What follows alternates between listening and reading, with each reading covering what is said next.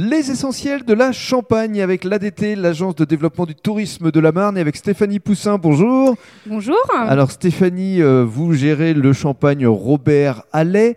On va tout de suite expliquer. Robert et Allais, ce sont les noms de famille de de mes parents. Donc euh, le champagne Robert Allais, c'est une exploitation euh, familiale, Mhm. donc euh, exploitation sur laquelle je travaille donc avec mon mari et mes parents. Donc Allais, c'est le nom de jeune fille de ma maman et Robert, le nom de mon papa. Très bien. Alors dans le cadre de ce premier podcast, avant d'évoquer la façon dont vous cultivez vos vignes et dont vous vinifiez votre champagne, c'est votre parcours. Parlez-nous de vous. Est-ce que déjà toute petite, vous souhaitiez reprendre l'exploitation ou pas? Oui, bien sûr. Alors, euh, bah, comme on dit, on est, nous sommes nés euh, dans le Champagne.